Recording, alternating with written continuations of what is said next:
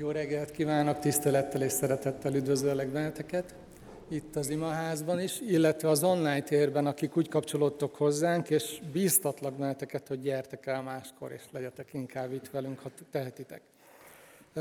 Kérem, hogy vetítsük ki a, a prezentációt. A mai nap nem egy bibliai részről lesz szó, egy kis textusról, hanem egy téma lesz a középpontban, amit itt láttok. A címe a mai hirdetésnek, és majd a következőnek is, ez két részes lesz, a keresztény élet fejlődésének a szakaszai és a feltételei. Ugye ennek az évnek a hangsúlya, amiről a legtöbb ige hirdetés szól, vagy valahogy kapcsolódik hozzá, az a növekedés. És a mai és a december 17-én mikor újra jövök az ige hirdetés középpontjában, mi személyes fejlődésünk, lelki, szellemi, spirituális fejlődésünk lesz az ige hirdetés középpontjában. Több igét is fogunk majd megnézni, de kiindulásképpen most kivetítenék egyet. Ez lesz az alapigénk. Kérlek benneteket, hogy álljunk föl, így olvassuk, ezzel is kifejezve Isten iránt a tiszteletünket és a szeretetünket. És figyeljétek meg, hogy ahogy János apostol megszólítja a levélnek a címzetjeit, ami mögött egy gyülekezet van, itt most őket nem egy egységes csoportként, egy egységes közösségként látja, hanem lát bennük különböző csoportokat, akik a lelki érettség szempontjából különböztethetők meg egymástól. Tehát János első levele második fejezet, 12-től 14. versig. Írok nektek gyermekek, mert megbocsátattak a bűneitek az ő nevéért. Írok nektek apák, mert ismeritek azt, aki kezdettől fogva van. Írok nektek ifjak, mert legyőztétek a gonoszt. Írtam nektek gyermekek, mert ismeritek az atyát. Írtam nektek apák, mert ismeritek azt, aki kezdettől fogva van. Írtam nektek ifjak, mert erősek vagytok, és Isten igéje lakik bennetek, ezért legyőztétek a gonoszt. Imádkozzunk. Úr Jézus, köszönjük neked azt, hogy most téged kereshetünk. Szeretnénk számodra itt lenni, érted megérkezni, jelen lenni, és engedni, hogy a te lelked által formálj bennünket. És az igén keresztül a, a szívünkhöz nyúj. Úr Jézus, én alkalmatlan is és méltatlan is vagyok erre, de ami, amim van, és a, aki vagyok, azt szeretném a kezedbe tenni. És kérlek, hogy te cselekedj. Amen. Foglaljatok helyet.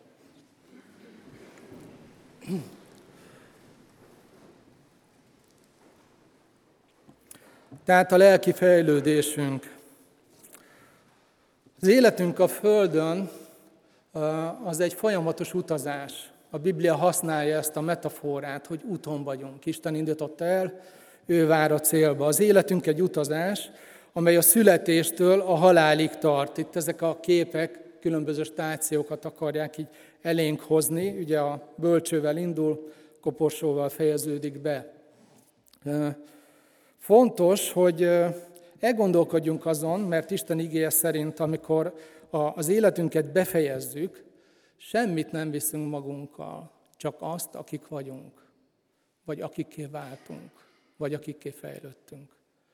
Valamilyen belső minőséget tudunk elvinni magunkkal az örökké valóságba, semmi mást. Ez egy annyira komoly kérdés, hogy amikor Mózes erre rádöbbent, akkor látjátok, hogy az élete végén írt ezt a 90. Zsoltárt, hogy ő, hogy ő miért is imádkozik. Azt mondja, hogy az életünk ideje 70 esztendő, vagy ha több 80 esztendő, és nagyobb részük hiába való fáradtság, olyan gyorsan tűnik el, mintha repülnének. Taníts úgy számlálni a napjainkat, hogy bölcs szívhez jussunk. Nagyon érdekes, ugye kell egy távlat ahhoz, hogy az ember így fogalmazza meg az élettel kapcsolatos tapasztalatát. Fiatalon nem érezzük se azt, hogy gyors, se azt, hogy hiába való.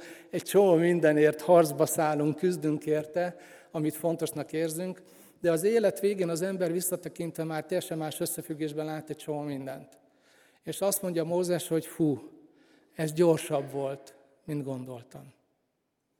Ugye ott áll Izrael a bevonulás előtt, Isten megmondta Mózesnek, hogy te nem mész be, most búcsúzz el, fölvitte a hegyre bemutatni neki az ígéret földjét, és Mózes lejött, elmondta még, amit el kellett mondani a népnek, és ezt a 90. Zsoltárt is ott hagyta neki örökségül, És ezzel a 120 évvel a háta mögött azt mondja, hogy ez nagyon gyorsan lepergett. És a másik, amit mond, hogy hát egy csomó minden hiába valóság. Most, hogy készülök átlépni a nagy határt, a nagy vízválasztót, itt hagyni azt, amiért eddig küzdöttem 120 éven keresztül, most visszatekintve látom, hogy mennyi minden hiába valóság. Ezt félre lehet érteni, nem arról van szó, hogy az örökkévalóság szempontjából egy csomó minden lényegtelen, ne törődjünk vele. Nem számít a munka, az csak arra való, hogy pénzt keressünk. Nem számít egy csomó minden, hogy örömeit keressük a feleségünknek, vagy a gyermekeinknek, vagy bármi. Hát ezek mulandó dolgok, ez nem számít. Nem erről van szó, hanem arról van szó, hogy bármit teszünk most a Földön, és bármi ér bennünket, ha föltesszük azt a kérdést, hogy ezzel kapcsolatban Isten mire hív engem, hogyan járulhat ez hozzá az én lelki fejlődésemhez, hogy mire hazaérek, mire odaállok Isten színe elé, az az ember legyek, akinek ő megálmodott engem, akkor nem hiába való egy csomó minden. Ugye a Biblia hív bennünket, hogy úgy dolgozzunk, mint akik Istennek tesszük, nem mint akik embereknek. Tehát a munka is ilyen, a család is ilyen, a házasság megjelenítheti azt a csodálatos misztériumot, ami Krisztus és az egyház közötti szeretet kapcsolatban van. De mindez lehet hiába való is, ha nem látjuk benne ebben a nagy összefüggésben, hogy ezeknek van értelme és jelentősége az örökké valóság szempontjából. Sajnos igaz, amit Mózes mond, hogy sok mindenen úgy megyünk át, hogy nem szűrjük le ezeket a tanulságokat, és nem biztos, hogy hozzájárul a fejlődésünkhöz. De amiért itt imádkozik, ez egy nagyon fontos kérés. Taníts úgy számlálni a napjainkat, hogy bölcs szívhez jussunk. A bölcs szív bele tudja helyezni az élet dolgait, az eseményeit, a kívásait ebben a nagy összefüggésben. Mielőtt megnéznénk a lelki fejlődésnek a, a stációit, a Biblia hét ilyenről beszél, és hozzátesz egy egy figyelmeztetés még pluszban, tehát 7 plusz 1, amit majd én is be akarok mutatni. Szeretném, ha egy picit a, a lelki, szellemi, spirituális fejlődésnek az általánosan igaz elveivel is kicsit szembenéznénk. Tehát ami minden fejlődési szakaszra egyaránt áll, és érdemes szem előtt tartanunk. Néhány ilyet. Az első, hogy a lelki fejlődésünk az életünk teljes évén átívelő fejlődési folyamat. Hát ez azért nagyon fontos, mert hogy hajlamosak vagyunk keresztényként úgy gondolkodni, hogy a fejlődés, a lelki, szellemi, spirituális fejlődés, ez igazából az új hívőknek egy fontos téma. Nekik fejlődni kell. Mi, akik már érett keresztjének vagyunk, nekünk már nem ez a dolgunk. De ha a Bibliát megnézzük, akkor az a helyzet, hogy az első pillanattól, ahogy fölsírunk, egész addig még megjelenünk Isten trónja előtt, és megállunk előtte. Még a halálos ágyunkon is az utolsó pillanatig is lehetőségünk van lelkileg fejlődni. Nem szabadna ezt elengedni, és nem szabadna a keresztény életnek az elejéhez kötni ezt a lelki fejlődést. Az egész életünket átfogó dologról van szó. A második ilyen általános törvényszerűség vagy alapelv, hogy életünknek különböző szakaszaiban a, a lelki formálódásunk más-más hangsúlyt kap. Ez megint csak nagyon fontos egy gyülekezetben, hogy itt sokfélék vagyunk. Nagyon sokfélék vagyunk, abból a szempontból is sokfélék vagyunk, hogy a lelki fejlődésünk, a spirituális fejlődésünk útján éppen hol tartunk, melyik fázisban. És az egy hiba, amikor valaki azt gondolja, hogy amivel én küzdök, igazából az lenne fontos mindenki másnak is. Ez nem így van. Egy lelki újszülöttnek teljesen más dolga van, mint egy érett, felnőtt korra eljutott keresztjének a fejlődéssel kapcsolatban. Meg kell engednünk azt, hogy a különböző stációkban, vagy a különböző fejlődési szakaszokban lévő testvéreink máshol tartsanak. Más problémákkal küzdjenek. Más legyen a feladat, ami kitölti a figyelmüket és az energiájukat. A harmadik dolog, ami egy ilyen általános igazság ebben a témával kapcsolatban, hogy a lelki fejlődésünk szakaszokra osztható. Minden egyes fázis minőségileg más, mint a korábbi vagy az azt követő, és mindegyiknek sajátos, megoldandó fejlődési életfeladata van. Ez amit az előbb mondtam. Nem vagyunk egyformák. Más a dolga egy újszülöttnek, és más egy ifjú korban, majd látjuk, hogy hogyan nevezi a Biblia ezeket. A következő ilyen dolog, amit szeretném, hogy így megfontolnánk, még mielőtt belelépünk a részletekben, hogy a lelki fejlődésünk szempontjából minden szakasz egyaránt fontos és értékes. Nem szabad azt gondolnunk, hogy csak amit úgymond érett szakasznak tartunk számon, igazából az a lényeg. Oda kellene minél előbb eljutni, vagy eljuttatni másokat erővel, vagy akárhogy, minél előbb, minél gyorsabban, hanem meg kell értenünk, hogy minden fejlődési fázis igazából nagyon fontos a maga nemében, fontos dolgok születnek meg lelkileg, szellemileg egy embernek az életében, és értékes is, megvan a maga szépsége, és megvan a maga öröme is. Ezt meg kell becsülni, és örömmel kell átmenni ezeken. És végül erre a diára még egy szempontot tettem oda, hogy a, a lelki fejlődésünk egyes fázisait nem lehet kihagyni, nem lehet átugorni. Ugye ez a, a, a biológiai és a személyiségformál, a biológiai éres és a személyiségformálódás szempontjából olyan triviálisnak tűnik, de lelkileg nem mindig gyülekezetekben. Ugye egy csecsemőtől nem várjuk el, hogy megfussa a 100 métert, nem tudom én hány másodpercen belül, még azt se várjuk el, hogy megforduljon, csak egy bizonyos idő után, aztán majd valamikor fölül, és teljesen rendben van, és gyönyörködünk benne. És azt mondjuk, hogy igen, majd, amikor annyi idős lesz, eljön az ideje annak is, és most más az életfeladat. De lelkileg, lelki értelemben néha úgy kezeljük az embereket körülöttünk, mint hogyha elvárható lenne tőlük, hogy bizonyos fejlődési fázisokat átugorva azonnal eljussanak az élet keresztjén nagykorúságra. Ezt nem lehet. És amikor ilyen elvárásokkal szembesülnek emberek, akik nem ott tartanak, ebben sérülnek. Ez a fejlődésüket gátolhatja, sőt vissza is vetheti. Tehát nagyon fontos gyülekezetként azt megfontolnunk, hogy nem vagyunk egyformák ebből a szempontból, mindenki máshol tart, más az, amivel meg kell küzdeni annak érdekében, hogy lelkileg, szellemileg, spirituálisan fejlődjön. Folytatnám még, de most már szeretnék konkrét igeverseket is mögé tenni. Ez az első olyan, amit nagyon-nagyon fontos, hogy a fejlődésnek van célja. És majd mindjárt látjátok is, két igét választottam csak ki a sok közül, ami ugyanarról a célról beszél. Van egy központi, lényegi célja a lelki fejlődésnek, a lelki formálódásnak, és sok apró cél következik ebből. De a lényegi, a középpontban lévő, a legfontosabb, legalapvetőbb cél az az, hogy Krisztushoz hasonlóvá formálódjunk. Galata 4.19.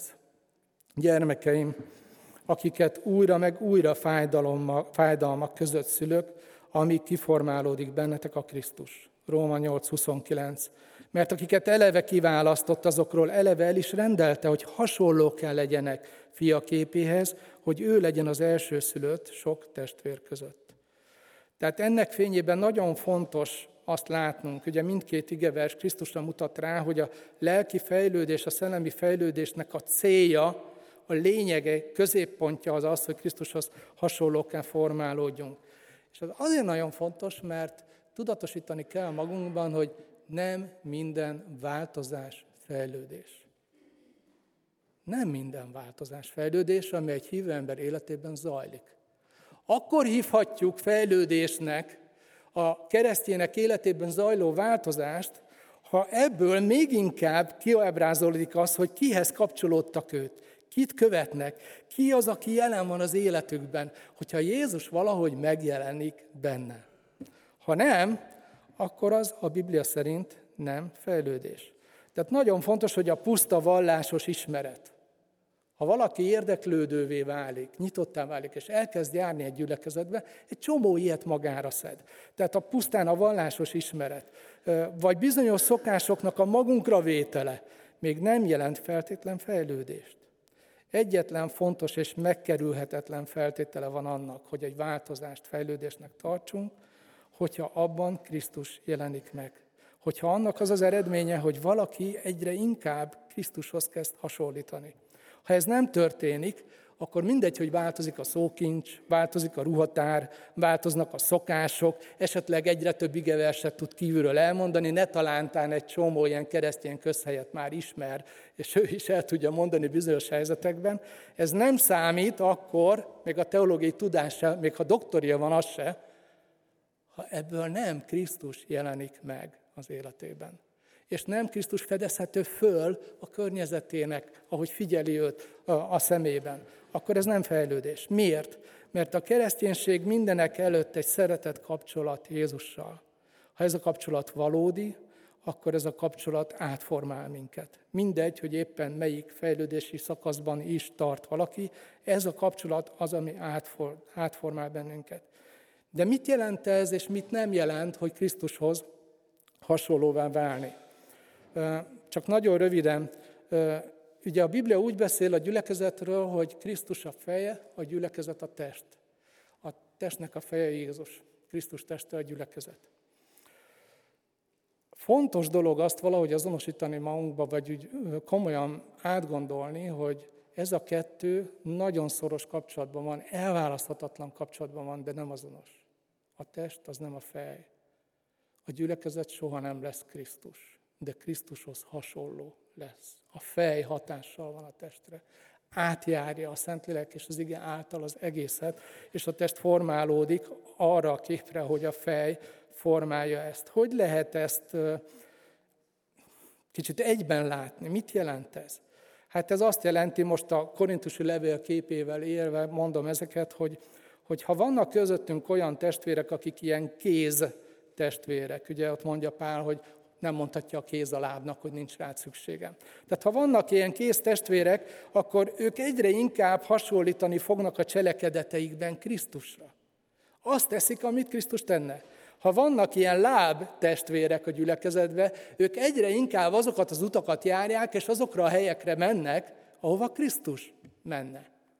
Ha vannak a szív testvérek, akkor ezek az emberek egyre inkább azt érzik, és úgy érzik, ahogy Jézus maga. Ha vannak a szemtestvérek, akkor egyre inkább úgy látnak, mint Krisztus lát. Embereket, helyzeteket, döntési szituációkat, dolgok jelentőségét. Egyre inkább úgy látják, mint Krisztus. Stb. stb. Szóval a lényeg az, hogy miközben egyre inkább Krisztushoz hasonlóvá formálódunk, továbbra se leszünk egyformák. De egyaránt Krisztusiak leszünk. És ez egy nagyon fontos dolog, hogy az első ami, ami mindenkinek komolyan kell venni, hogy a fejlődés csak akkor, mondta, hogy a változás akkor mondható fejlődésnek, ha Krisztushoz hasonlóvá változtat valakit. Még egy dolog, a formálódásunk az az időben zajlik. Tehát ezt, ezt nagyon, ugye ez nagyon banálisnak tűnik, de nagyon komolyan kell vegyünk. Nem vagyunk magunkra utalva, ez a másik, a következő igéből látni fogjuk. Tehát a Filippi levélben beszél Pál ugye erről, hogy a formálódásunk az időben zajlik, és nem vagyunk magunkra utalva benne. Éppen ezért meg vagyok győződve arról, hogy aki elkezdte bennetek a jó munkát, elvégzi a Krisztus napjára. Ez egy több szempontból fontos, igen, most csak ezt a kettőt emelem ki belőle. Tehát tudatosítani kell magunkban, hogy a fejlődéshez idő is kell, van szükségünk időre, hogy fejlődjünk és változzunk, nem megy egyik pillanatra a másikra. De azt is tudatosítani kell magunknak, hogy van határidő. Nem bármennyi idő áll rendelkezésre. Ugye két határidőt kell komolyan vennünk, az egyik, hogy vagy amikor mi megyünk, vagy amikor Krisztus jön. Akkor zárodik le a határidő. Tehát ha meghalok, befejeződött az az időszak, ami a lelki formálódásra elegendő, illetve itt a Filippi levél a másikat emeli ki, hogy Krisztus Jézus napjára, amikor ő jön, Isten elvégzi ezt a munkát az életünkben. Tehát az idő szempontjából ez fontos. És még egy dolog fontos, a tempó. Nem vagyunk egyformák abból a szempontból, hogy milyen sebességgel tudunk haladni a fejlődés útján. De még a mi életünkben sem egyforma az, hogy egy-egy fejlődési fázissal milyen könnyen, milyen gyorsan birkózunk meg. Tehát van határidő, és nagyon fontos a tempót is figyelembe venni, hogy mindenki haladhasson a saját tempójának megfelelően. Az idő szempontjából ez azért is fontos, mert nem is egy és ugyanabból a kiinduló pontból indulunk.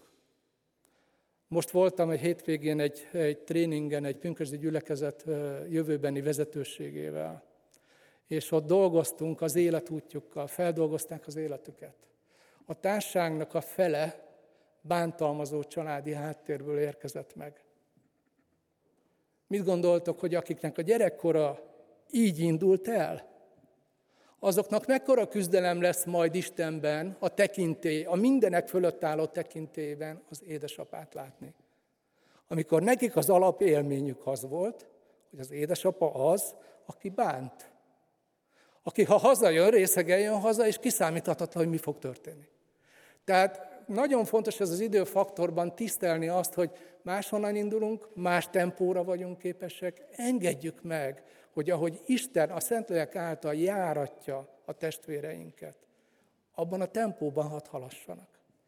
Tehát fontos a, a, az időfaktor is. És a következő, amiről még szeretnék beszélni ilyen általános alapelvként, hogy a lelki növekedés az nem egy egyenes vonalú fejlődés krízisekből, megküzdésekből, stabilizálódásoknak a ciklusaiból áll ez az egész, és ezt akarja majd a következő dia is egy kicsit kifejezni. Ugye az ige, amit szeretnék idehozni, megint csak kettő, az egyik a Kolossé 3.10, alá teszem az ábrát is, hogy látjátok, hogy ilyen krízises időszak, megnyugvási időszak, megint egy krízis, megint egy megnyugvás, ez vezethet fejlődéshez. Ezt mind a Bibliában, mint a, az emberi személyiségformálódást, lelkiformálódást kutató tudományok is egybenhangzóan állítják. Tehát a fejlődés az nem egyenes vonalú. A Kolossé 3.10-ben ezt olvassuk, hogy felöltözzétek az új embert, aki teremtőjének képmására állandóan megújul, hogy egyre jobban megismerje őt. Tehát újra és újra szükségünk van a, a rendeződésre, a megújulásra. Az egyre jobban kifejezés pedig azt jelenti, hogy ebben van egy tendencia, egy fejlődő tendencia, de ez az újra-újra rendeződés kifejezi azt, hogy hát ennek újra és újra meg kell történni az életünkbe. Szeretnénk, valahol él bennünk egy ilyen vágy, ami igazából eluralkodik rajtunk, az a bolondsághoz vezet, bolgasághoz vezet, de van bennünk egy olyan vágy, hogy egyszer mindenkorra letudjunk fontos kérdéseket. Rakjuk rendbe az életnek ezt a területét, aztán onnan kezdve rendben van. Hát ez nem így van. A fejlődés az abból áll, hogy bizonyos problémákkal másképp küzdünk meg.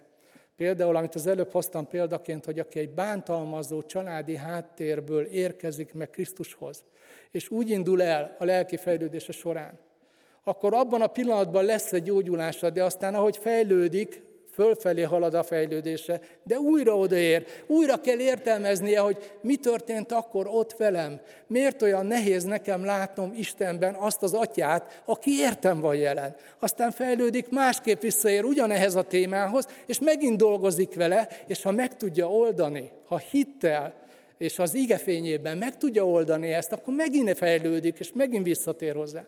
Szóval ez nem úgy van a Biblia szerint, hogy egy dolgot, ilyen dolgokat egy életre egyszer mindenkorban rendbe tettünk. Lehet ott mondani mindenféle recepteket. Hittel megvallod, elvágjuk, stb. Megvannak ezek a dolgok. Van ennek jelentősége a maga helyén. De ez nem jelenti azt, hogy bizonyos kérdésektől egyszer mindenkorra örökre megszabadulunk. Tehát a fejlődés az nem ilyen. Szeretnénk, de nem ilyen. A, a, ez az egyenes vonal, amit itt láttok. A Galata levélben, amit ott láttunk, ott azt mondja, hogy gyermekeim, akiket újra meg újra fájdalmak között szülök meg, amíg kiformálódik bennetek a Krisztus. Hadd húzzam el ezt az újra, meg újra. Fájdalommal szülök meg. Tehát az igében kifejeződik, hogy a változás, a lelki formálódás, ez hasonlít a, a születéshez vagy a szüléshez. Ahogy a szülés fájdalmak között zajlik, az édesanyának is, de a gyermeknek is, ugyanúgy a fejlődés is nem a kényelemhez, hanem a küzdelemhez van hozzákötve. Gyakran fájdalmas küzdelmekhez van hozzákötve. Tehát a fejlődést leginkább a krízisek és azoknak a megoldása hozza elő az életünkben, és nem a kényelem és a biztonság és a nyugalom. Ahogy a sportolók például nem tudnak a fotelben ülve fejlődni.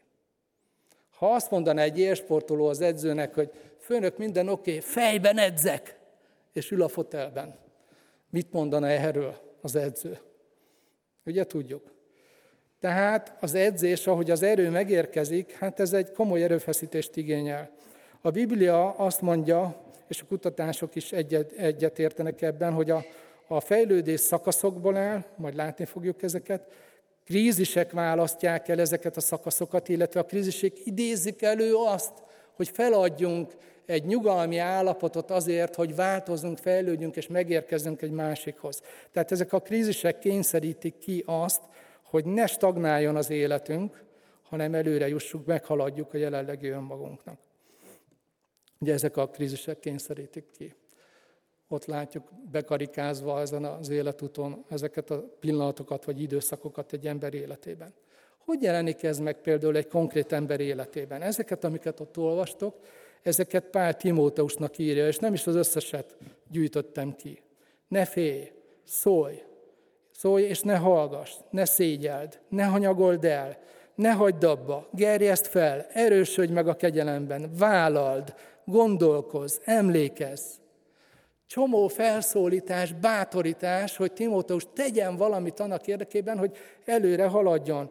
Ugye, és ez csak az első Timóteusi levél. De láthatjuk belőle azt, hogy a Timóteusnak vajon mi mindennel kellett megküzdeni, milyen személyes krízisek azok az ő életében, amiknek a megoldódása, a helyes megoldása az ő lelki fejlődéséhez fog vezetni.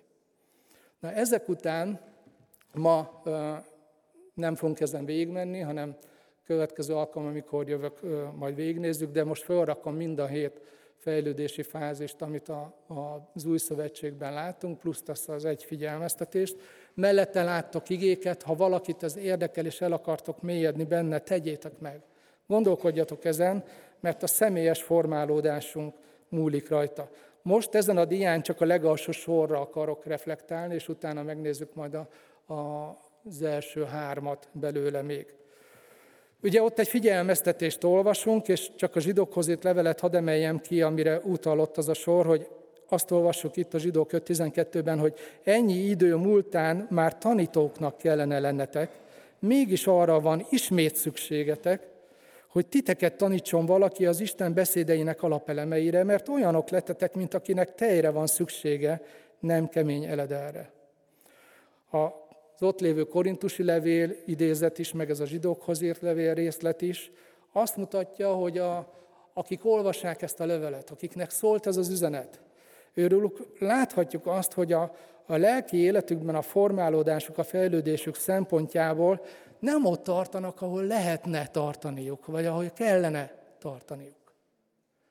Nem haladnak úgy előre, ahogy ezt a, a szerző, az apostol szerint fontos lenne. Sok minden másnál nagyobb a jelentősége ennek a lelki fejlődésnek az életünkben. Hadd mondjam nektek, sok minden másnál. Az az igazság, hogy a, a gyülekezet elhívásának ugye ez, ez az egyik aspektusa a létezésnek az értelme, hogy egy olyan kontextussá váljon, ahol ez a lelki fejlődés történhet, ami ezt a lelki fejlődést támogatja. De egy gyülekezet életében annyi minden van még, ami fontos, vagy legalábbis fontos valakinek. Hadd mondjam, hogy az igazán fontos dolgok egy gyülekezet életében azok, amik ezt támogatják, amik valahogy ehhez hozzájárulnak. Sokkal fontosabb a személyes életünkben is, mint sok minden más. Nézzük meg akkor majd egyenként, és most csak hármat, hogy milyen fejlődési fázisokról beszél a Biblia, és azt javaslom, hogyha otthon esetleg tanulmányozzátok ti is ezeket a kérdéseket, tegyétek föl, hogy mi jellemző egy-egy fejlődési fázisra. Mi lenne a fejlődési feladat abban a fejlődési fázisban? Min múlik, vagy mi segíti elő azt, hogy valaki fejlődjön? Mik lehetnek az elakadások okai, és hogy hogyan segíthet a gyülekezet a fejlődésben?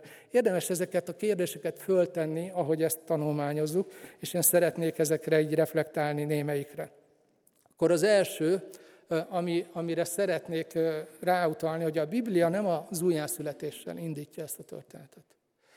Ugye paralel egy kicsit az, ahogy a, a, a személyiségformálódás, vagy a biológiai fejlődést leírják a tudományok, hogy hogy történik, ugyanazokat a kifejezéseket használja szinte Szentírás a fejlődési fázisokra.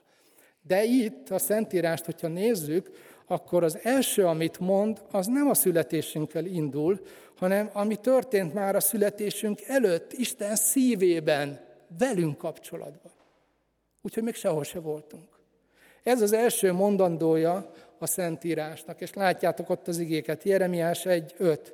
Mielőtt megformáltalak az anyamében, már ismertelek, és mielőtt a világra jöttél, megszenteltelek, népek profétájává tettelek.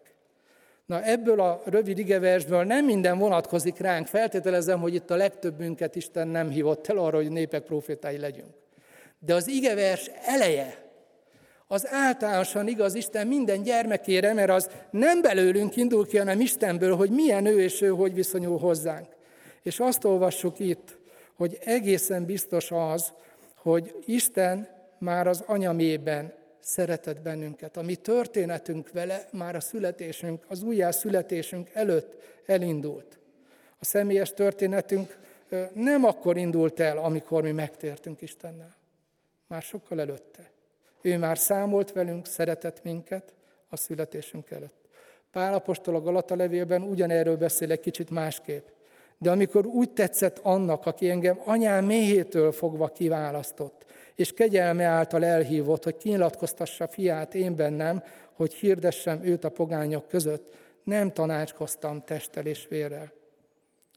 Itt Pál azt mondja, hogy Isten őt már az anyamében a születése előtt szerette, kiválasztotta. Nem a megtérésekor, hogy olyan jól sikerült neki a megtérése, hogy Isten ezért őt kiválasztotta bármire is. Már az anyamében. Ez a felismerés neki egy nagy erőforrásá vált. Onnan kezdve, hogy Pál apostol ezt megértette, azt mondta, hogy egy hatalmas szabadságot kaptam, megszabadultam embereknek, csoportoknak az elvárásaitól. Én többé már nem tanácskoztam testtel és vérrel.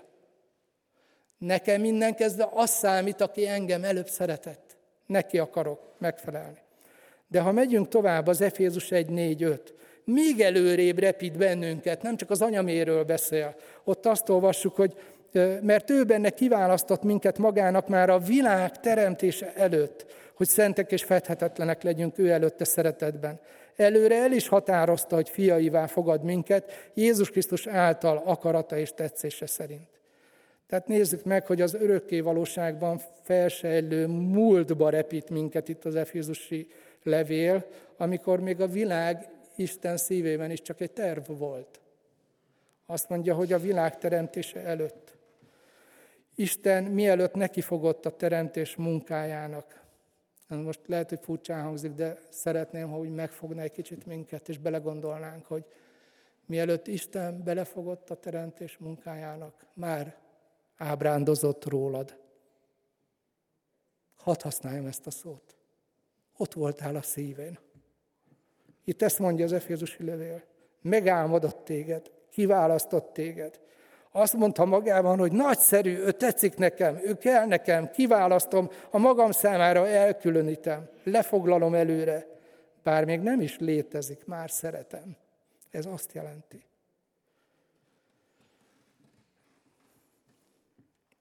Ugye ez mutatja azt, hogy Isten hogyan szeret minket. Nem tudok jobb példát mondani a saját életemben, gondolkodtam, hogy hogy tud ehhez kapcsolódni egy ember. Nekünk Zsófival, amikor összeházasodtunk, volt négy évünk, amikor még nem lehetett gyermekünk, tanultunk. De már ábrándoztunk a gyermekeinkről. Van két név, amit használtunk, mikor megláttunk egy nagyon aranyos kisfiút, akkor azt mondtuk, hogy na a bozó is ilyen lesz. Nem lett egy bozó se egyébként a fiúk között. Vagy amikor egy kislányt láttunk, akkor azt mondtuk, hogy nézd a Fanni milyen aranyos, azt se tudtuk mi a neve. De nekünk a fiú Bozó volt, a kislány Fanni. És vágytunk rájuk. Még nem voltak. Évekig. Zsófi egyszer hazajött és vett egy rugdalózót. Kérdezte, hogy nem tudok valamit? És akkor mondta, hogy nem, nem, nem, nem, csak látott egy kisgyereket, és annyira elfogta a vágy, hogy muszáj volt vennie. És néha elővette a szekrénybe, összehajtotta, kibontott össze, visszarakta. Éveken át. Hát Isten az örökké valóságban, az örökké való múltban azt mondja itt a Biblia, hogy nem is léteztél, semmi nem volt. De már ismert és szeretett téged, megálmodott téged. Hát ezt nehéz emberként fölfogni észre, de amikor a Biblia a lelki fejlődés, lelki formálódásról beszél, akkor fölhívja a figyelmünket arra, hogy Istennek a velünk kapcsolatos kapcsolatnak a története az nem a születésünkkel indult, a biológiai születésünkkel, nem is az újjászületésünkkel indult, hanem az örökkévaló múltban indult, amikor még semmi nem volt. Miért fontos ez? Azért fontos, mert hogyha magunkra nézünk, ahogy a küzdelmeik között nyüglődünk néha a saját dolgainkkal, akkor igazából azt látjuk, hogy nem vagyunk méltók mi erre a szeretetre. És lehet, hogy ebbe igazunk van. De amikor a Biblia ezt tisztába teszi, akkor igazából azt üzeni meg, hogy az a szeretet, ahogy Isten hozzánk viszonyul, az a legtisztább szeretet. Teljesen mentes minden olyan előzetes elvárástól, ami, ami ha teljesül az életemben, akkor cserébe majd Isten szeret engem. Nem. Nem is léteztél. Nem, hogy nem tettél semmit, nem is léteztél. Isten már gondolt rád, és a szívében ott voltál, a történeted az ott indult. És ez egy nagy erőforrás lehet akkor, amikor a küzdelmeimmel kínlódok, és fejlődnöm kéne, meg kéne haladnom jelenlegi önmagamat, és nem sikerül, és úgy érzem, hogy méltatlan vagyok arra, hogy Isten szeressen engem. De ha ezt megértem, ahogy Pál is mondta, hogy onnan kezdve nem tanácskoztam testtel és vérrel, ha ezt én megértem, hogy Isten hogy fordul felém, akkor felszabadulhatok arra, hogy szeretve érezzem magam, mert ez egy olyan erőforrás, ami kell ahhoz a küzdelemhez, ami meg a fejlődéshez kell. Mert enélkül, a küzdelem nélkül nincs fejlődés. A krízisek megoldása nélkül nincs fejlődés. Tehát ezzel kell kezdenünk. Minden léphetünk a következő fejlődési fázishoz, a lelki újszülöttek időszakára. Ennek megint nagy a jelentősége, kiraktam egy néhány igét, de sok van az új szövetségben, ami ezzel foglalkozik. Ugye János 3-ban Jézus Nikodémussal beszélget, aki egy, egy nagyon mélyen vallásos ember volt, és egy teológus volt, és egy vezető is volt, egy köztiszteletbe álló vallási vezető, és azt mondja neki Jézus, hogy bizony, bizony, mondom neked, ha valaki nem születik újonnan, nem láthatja meg az Isten országát. Mondja ezt egy zsidó vallási vezetőnek, aki tanítója a saját népének. Mint ha ma azt mondaná, hogy bizony, bizony, mondom neked, hiába vagy te baptista, hiába vagy te katolikus. Hiába, hogy akármilyen felekezetnek a tagja, és követed azokat a hagyományokat, amit az a felekezet elét tesz, ha nem születsz újonnan, nem látod meg az Isten országát. Amikor János apostol az evangéliumban ezt a fordulatot használja, hogy bizony, bizony, az eredeti szövegben az ámen, ámen, mondom neked, akkor mindig üdvösség szempontjából jelentős mondatokat mond Jézus, és itt nagyon hangsúlyozza ezt. Aztán ott van Péter levele, ugye tisztítsátok meg a lelketeket az igazság iránti engedelmességgel, képmutatás nélküli testvérszeretetre, egymást kitartóan tiszta szívből szeressétek, mind akik nem romlandó, hanem romolhatatlan magból születtetek újjá, Isten élő és maradandó igéje által. Hogy az 1 Péter 2, 1, 3 levetve, tehát minden gonoszságot, minden álnokságot, képmutatást, irítséget és minden rágalmazást, mint újszülött csecsemők, a hamisítatlan lelki tejet kívánjátok, hogy azon növekedjetek az üdvösségre, mivel megízleltétek, hogy jóságos az Úr. Na ebben az életfázisban mi a feladat? Hát most banális lesz, amit mondok, de a megszületni, felsírni, táplálkozni. Ezek a feladatok, az alapfeladatok. A lényeg, hogy ami biológiai értelemben a születés, lelki, szellemi, spirituális értelemben az újjászületés a Biblia szerint. És ennek a jelentősége nagyon-nagyon nagy. Nikodémusnak meg kell értenie, hiába mélyen vallásos ember és teológiailag nagyon képzett, és a népének a tanítója, hogy az, amitől Isten országába beléphet, amitől ő Isten gyermekévé válhat, az nem valami, amit ő tud megtenni. Ugye a kérdés, amit föltesz Jézusnak, hogy mit tegyek. És Jézus van olyasmiről beszél neki, amit ő nem tud megtenni, hanem Isten tudja vele megtenni. A Szentlélek tudja őt újjászülni. És utána elindul a lelki újszülöttnek az élete. Péter apostol már azt mondja ki itt ezekben az igékben, hogy egy újszülött, amikor fejlődésnek indul, akkor ezt mi segíti, illetve mi jellemzi. Mire van szüksége? Hát az egyik dolog, amiről beszél, az Isten ismeret. Azt mondja ugye, hogy mivel megízleltétek, hogy jóságos az Úr. Nagyon-nagyon fontos. Istenről annyi mindent lehet tanítani embereknek. Vannak olyan felekezetek, akik bele vannak szeretve az Isten haragjába. Megszületik egy újszülött, és tolják bele az Isten haragját. Beszél erről a Biblia, persze. De mit mond itt az ige, hogy mire van szüksége egy újszülöttnek? Hogy megszülessen a lelkében, a szívében az az ősbizalom, ami aztán az egész lelki életét, történetét, fejlődését el fogja kísérni, hogy Isten jó, jóságos. Ő egy édesatya. Meg kell, hogy érkezzen egy újszülött, tehát ebben kell segíteni, erről kell tanítani Istenről. Ugye az ige ismeret a másik. Azt mondja, mint újszülött csecsemők, a hamisítatlan lelki tejet kívánjátok, hogy azon növekedjetek az üdvösségre. Ugye ahogy a csecsemőt mások táplálják, biológiai értelemben, nem, tud, nem tudja kiszolgálni magát a hűtőből. Ugye hiába rakjuk be a konyhába, hogy ott a hűtő, fiam, szolgált ki magad, nem tudja. Ugyanígy a lelki újszülött is nagyon rászorul arra, hogy táplálják őt az igével, de az igéből is úgy, hogy hozzáértő módon, hogy a lelki tejet megkapja, amire ebben az életfázisban szükség van. Ez legalább két dolgot jelent a gyakorlatban. Az egyik az az, hogy egy lelki újszülött, aki éppen elindult Krisztus követésében, annak el kell döntenie, hogy szárne időt erre az életébe, vagy sem. Ha valaki egy kezdő hívő, neki le kell tenni, áldozatot kell hozni azért, hogy időt szálljon arra, hogy más valaki támogassa őt a lelki fejlődésének ebben a fázisában, nem fog menni egyedül. Ha magára marad, el fog akadni. A másik, a gyülekezet oldaláról kell, hogy tisztában legyünk, hogy kell egy újszülött osztály. Kellenek testvérek, akik ahhoz értenek, és, és tudják, hogy mit csinálnak, hogy egy ilyen embert hogy kell segíteni a növekedésben és a fejlődésben. A harmadik, amit itt mond a, mondanak ezek az igék, a megtisztulás, engedelmesség által. Tisztítsátok meg a lelketeket, szellemeteket az igazság iránti engedelmességgel, mondja az 1 Péter 1.22. Ez konkrétan azt jelenti, folytatja Péter, hogy levetve tehát minden gonoszságot, minden álnokságot, képmutatást, irítséget és minden rágalmazást, mint újszülött csecsemők, fogadjátok az igét. Tehát le kell vetni, meg kell szabadulni dolgoktól. És megint miért használja az ige az újszülött, lelki újszülött képét ehhez a fejlődési szakaszhoz? Most hadd mondjam ezt nagyon hát banálisan, vagy profánul, hogy egy csecsemőnek alanyi jogon jár, hogy bekakíjon. Igaz? Jár vagy nem jár? Szoktak csecsemőt bíróság elé vinni, hogy tegyen igazságot a bíró, hogy mit csinál ez a baba? Teljesen rendben van, még tetszik is nekünk, nem? Ott gügyögünk vele, meg játszunk vele, miközben tisztába tesszük, és semmi bajunk nincsen. Azt gondoljuk, hogy tök oké. Okay. Egy lelki újszülöttnek is jár.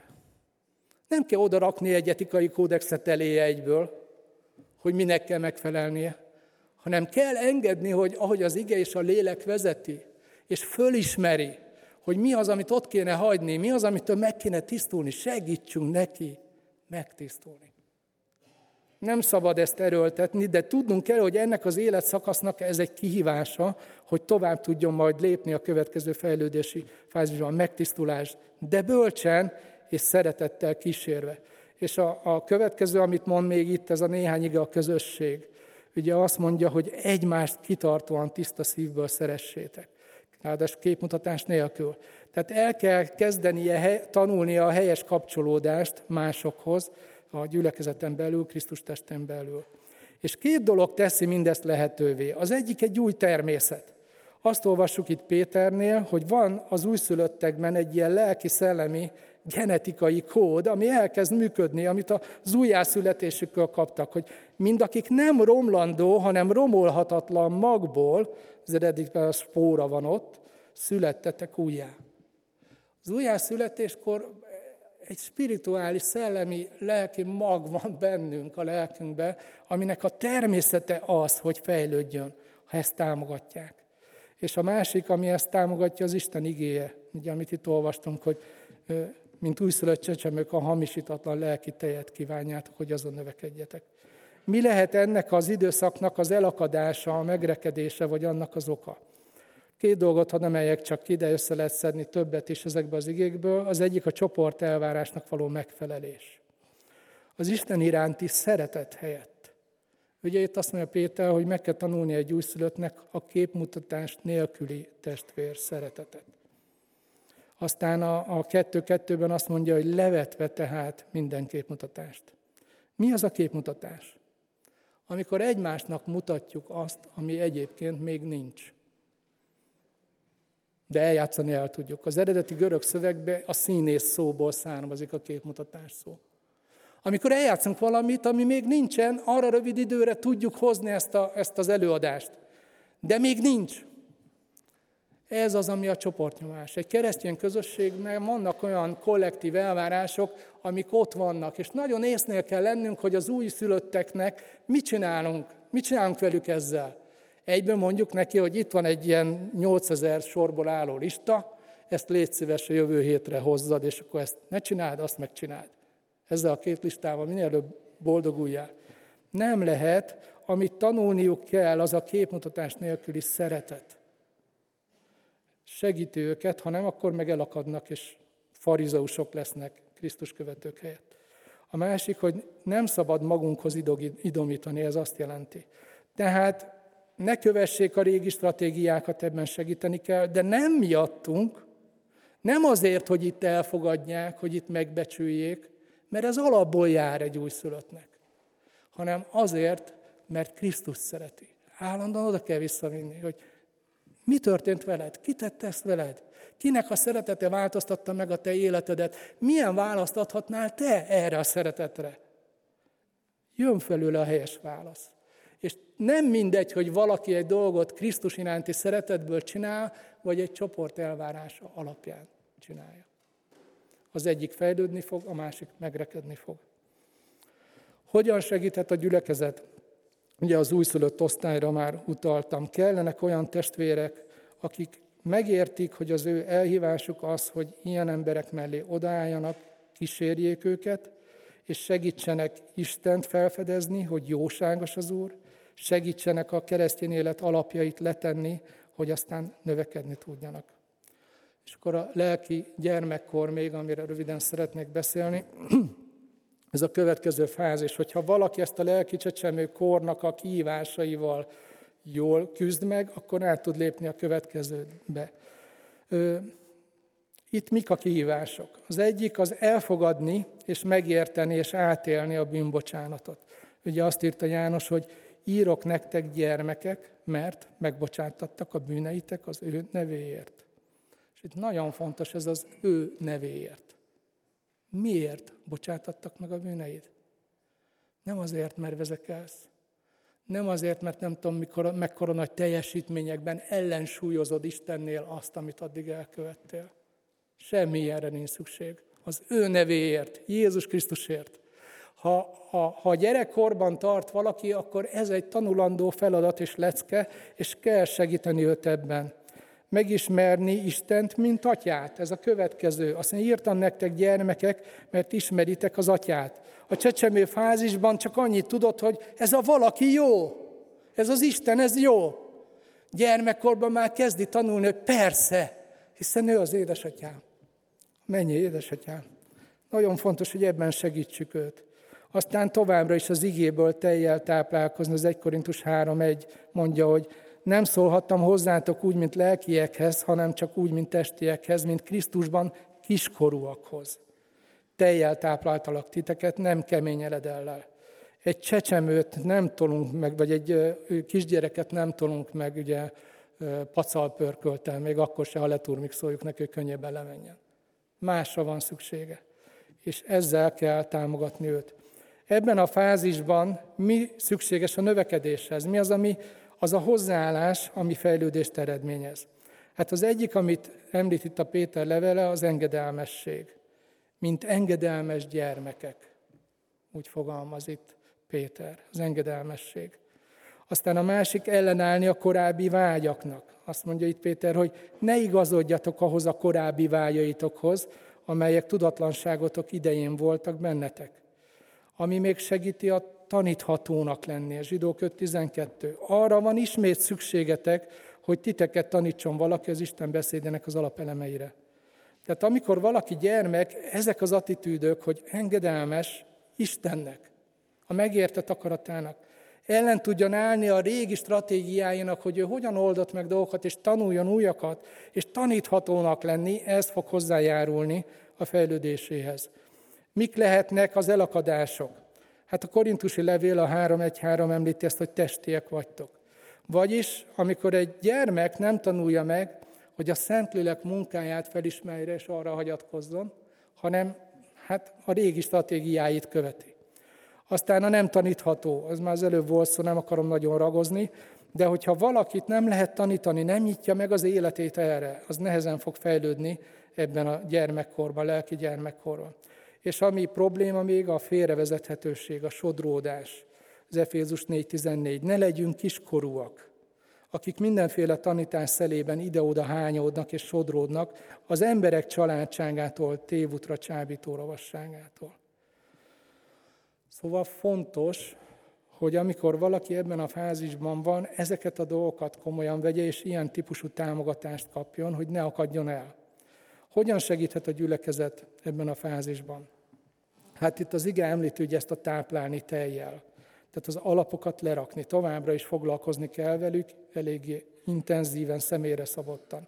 Tanítani, Krisztusról szóló elemi tanítást említi itt a Szentírás. A zsidók 6.1.2 mondja ugye ezt, hogy elhagyva a Krisztusról való elemi tanítást, akkor jut valaki az érettebb korúságra. De ebben kellene támogatni őt, a gyülekezetnek kellenek olyan szolgálti területek, és olyan elhívott tagok, felkészült tagok, akik tudnak az óvodában a gyermekekkel foglalkozni. Nekik pedig teret kell találni az életükben ehhez. És akkor most befejezném, egy-két gondolatot mondanék, és majd 17-én folytatjuk a többi fejlődési fázissal. Az egyik legszebb jelenség a Földön, ami most történik, az újjászületés és az utána következő lelki formálódás, ami az emberekben zajlik, ahogy átformálódnak Krisztus képére. Ez a legszebb dolog, ami most a Földön zajlik. Igazság szerint a Biblia azt mondja, hogy Jézus azért vár a visszajövetelével, és azért türelmes, hogy minél több ember ezt a csodát átélhesse. Ez a változás, ez a fejlődési folyamat, ami az emberekben zajlik, a Krisztust követő emberekben, ez annyira szép, hogy ennek a csodájára járnak a mennyben. Azt mondja a Biblia. És Isten, amikor látja, boldog. Örömét leli benne. A gyermekeiben, ahogy formálódik.